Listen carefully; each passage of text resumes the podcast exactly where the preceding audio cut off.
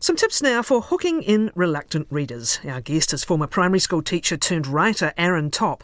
His latest book is called Nor'East Swell, a young adult novel about a teenage boy, his love of surfing, and the struggle of not knowing where his father is. Aaron Topp says in focusing on the reluctant reader, he has completely changed his writing style. Aaron, kia ora, welcome to 9 to Noon.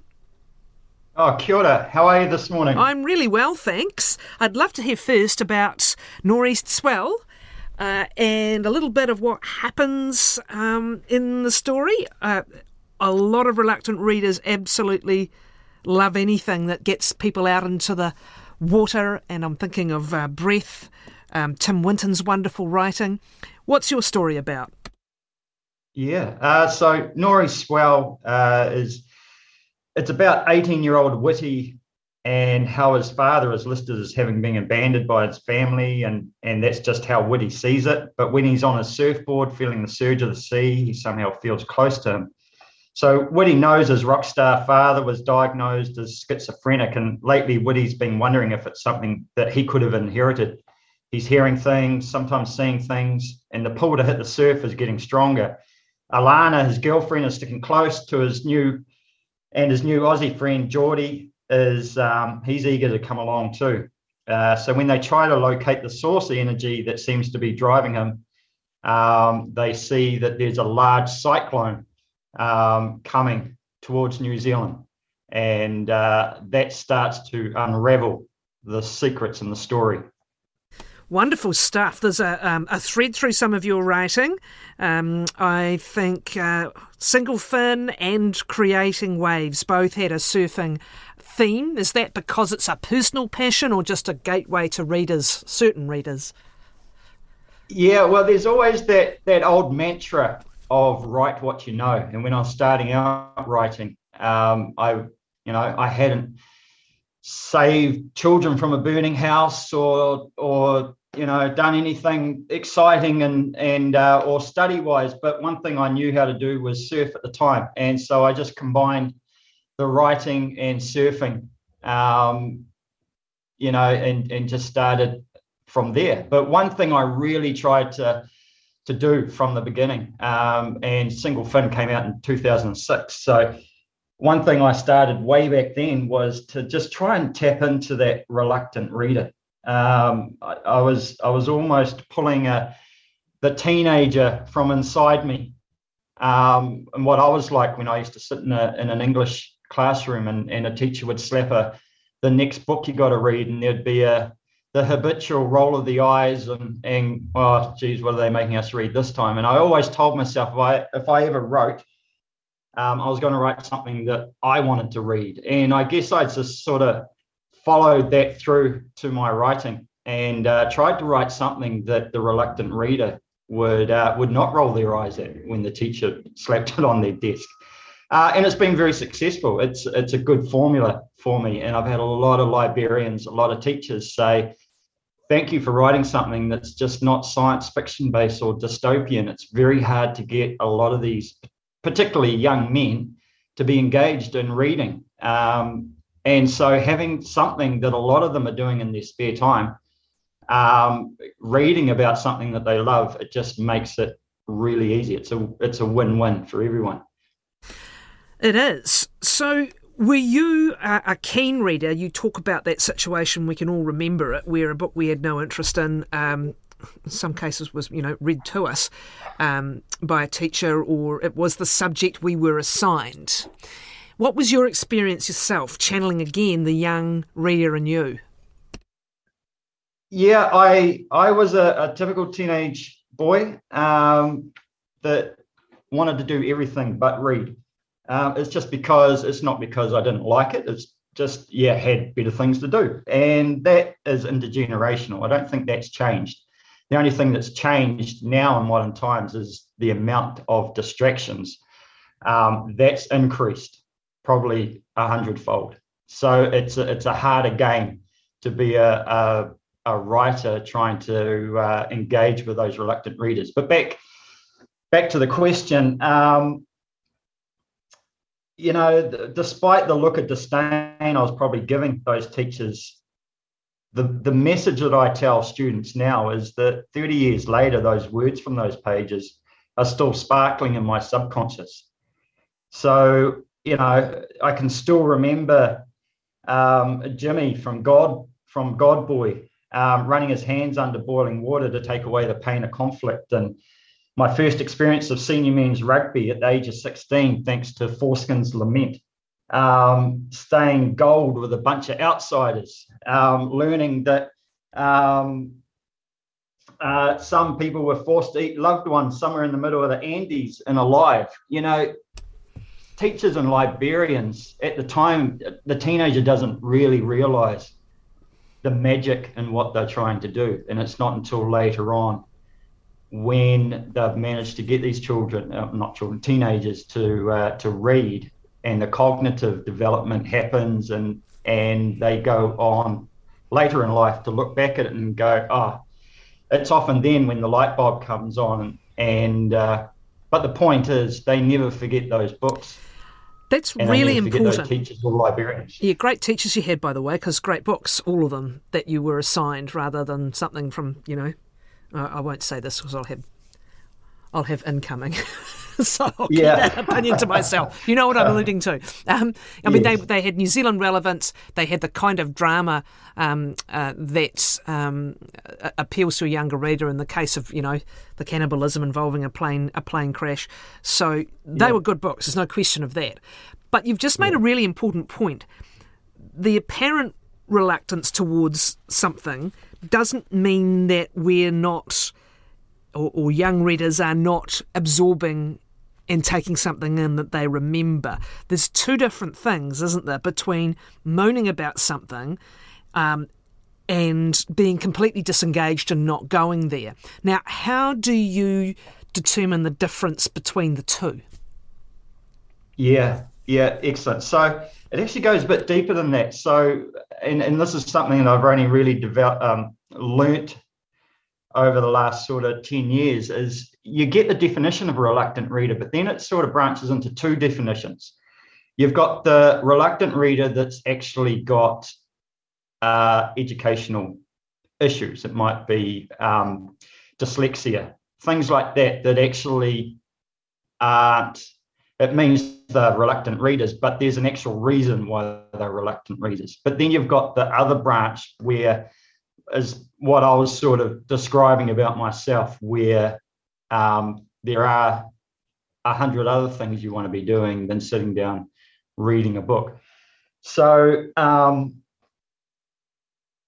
when it comes to getting the teenage males in that latter example I gave, it's about letting them develop at their own pace. They need to understand that books aren't like watching a movie. You don't learn to watch a movie first, but you sure have to learn to read first. So that means they've invested in something, and they've done the hard yards, and now open the door to betterment. So it's a beautiful piece of rewiring they've done on themselves, and that's the important part that they need to start to understand. And then once they start to do that, it's a you know, getting a reluctant reader to be engaged is a bit of a sales pitch. You need to be able to find out what their pace is like, what their topics they like to do, what form of book they read. Is it a novel? Is it a graphic novel? Is it non-fiction? You know, that's where those interests, making sure there's a wide range of books available for these teenagers, is so important, because while dystopian and science fiction is the most popular genre of storytelling and books in any bookstore, it's actually the range that's very important. My third book, Huck and Cody, was about a couple of mountain biking brothers.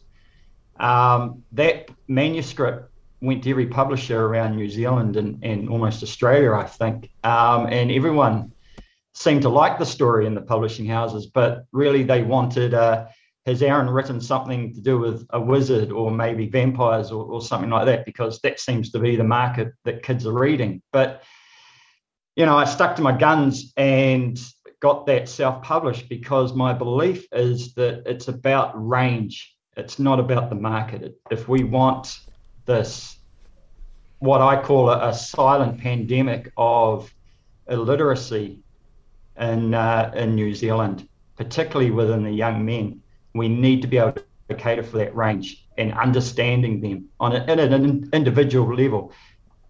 Librarians are fantastic at doing that. Does that mean, Aaron, not being snobby if it is a surf magazine or a car magazine, by the way?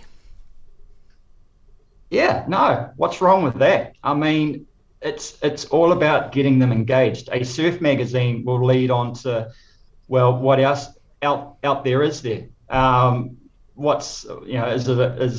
that lead into fiction?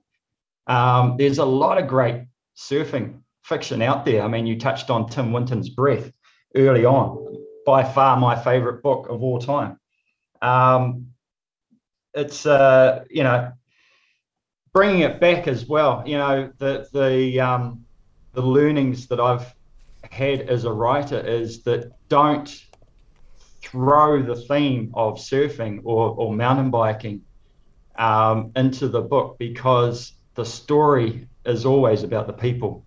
What I try to do is make surfing, well, in Nor'East Swell, Single Fin, Huck and Cody, surfing, mountain biking, I just keep it as a background theme, as a driver of the story, because ultimately the team still want to be able to read about good storytelling and good character development and story arches, and you know, it's the trick of getting them to be engaged in the first place. Now, you mentioned, or I mentioned at the outset, that you've changed your writing style in focusing on the reluctant reader. You're making some really important points, including the fact that the story has still got to be good enough to keep anyone reading. But also, you mentioned when you were a kid, there's a million things you'd rather be doing than reading. It's not that you don't like the reading, there's just all these other things to do. And that's kind of on steroids now, with brains that are wired to having 3 devices going at once, and just the kind of roaming that goes on for all of us, let alone digital native young readers. So how has it changed your writing style, this idea that you have to hook a reader, any reader in, so that they want to keep going back to that book? How has it changed your writing style, and what would you advise again for people trying to help readers? Yeah, it's a complex question, but I'll see if I can answer it the best I can. So just going back to the first part of that question, with Nor'East Swell, I really wanted to sort of step back and look at the goal of what I was trying to do. Sure, as a writer, all you really want to do is just write something that a publisher will accept, and that's the main goal of every writer. But what I wanted to do was also put my art where it really matters and cater for that reluctant reader. And so based on my first 3 books, I was comfortable I could tick writing a good story, but how was I going to really cater for that reluctant reader and just step back? Because if that reluctant reader wasn't going to read it, then what was the point of writing it? So thankfully, it takes one to know, I suppose. So at the time, I was spending a lot of time with Nora at the beginning of Nor'East Swell, exploring concept albums and getting inspired how the rule books of music were being thrown out the window, and different layers and textures were being used to tell a story or theme. So I suppose that inspired me first, just to sort of step back. And I started to think about how to make this story as visually appealing to a reluctant reader as possible. So I wanted to treat every page almost like a blank canvas, and the act of doing so was nothing short of liberating for me. So I decided there had to be as much white space on the page as possible without dumbing the story down. That was really important for me. I did not want to cater for the reluctant reader and then completely forget about the core readers who would actually still enjoy a kick-ass story. So I wanted to be minimalistic and strip back everything that didn't need to be there. So things like speech marks, I chose I wasn't going to use any speech marks, because that to me just seemed like unnecessary black ink on a page. Super short chapters, so there's convenience and a sense of achievement and pace, because that seems to be the world teenagers operate in these days. At times I use the structure of words to find a beat within the flow to keep it fresh. So, I mean, I've been told that a lot of the texture within the writing in Nor'East Swell is almost poetic, and that's what I wanted to do, just to try and keep that white space, because when that teacher puts that book on a desk in front of a child, in front of a teenager, the first thing they do is they're going to pick it up and flick through it backwards. If they can see that it's not a daunting amount of words, and just try and make it as visually palatable in that first instance, then you get them through the door. And then once they're through that door, it's about how do you keep them engaged. So trying to give them, as much interest and give them something different while still maintaining all the rules as a writer that you want to get across to the reader. It was really important, but it was highly liberating for me. And the more I explored it, it made more sense. It felt to me, it felt raw and punk rock and fresh. But I was making an educated gut feel. Just based on, having teenagers myself and feedback from talking to classes over many years and librarians and teachers and other experts within the educational field. Aaron, a lot of the questions that have come in have related to the same topic, diagnosed dyslexic children or young readers, and references to structured literacy, several of them referring to this actually. Harking back to your teaching days, do you want to comment on, as you said, the reasons for being a reluctant reader can be various, but one of them is clearly dyslexia or another reading challenge. Do you want to comment? Yeah. I'm not hugely qualified to be able to talk about what's happened in the past, other than the fact that I think we need to celebrate that in recent times, dyslexia is becoming a far more recognised learning disability. And the more I learn about it, both my sons have got of various forms of dyslexia. The more I read about it and learn about it and watch the development through my own sons and what they're managing to achieve and overcome it through fantastic support that is there now in many schools and colleges, it makes me just think of the challenges that so many generations before us had and what difference could have been done to those people. It's very, very important that it carries on being recognised, and more work needs to be done. And just having children being helped with reader writers and exams, audiobooks, just all sorts of new technological support channels that they can get. As they're being, identified as having these dyslexic issues. It's making a massive difference. It's very interesting you mentioned the audiobooks. Just one other comment here before I let you go. I had a struggling reader. The breakthrough for us was audiobooks. He heard sentence structure, pace, vocabulary and concept. He took English through to level 13, year 13, and gained merit. At primary school, he was in and out of reading recovery, making little progress. Aaron, thanks very, very much. Aaron Topp, the latest book, Nor'East Swell, a young adult novel.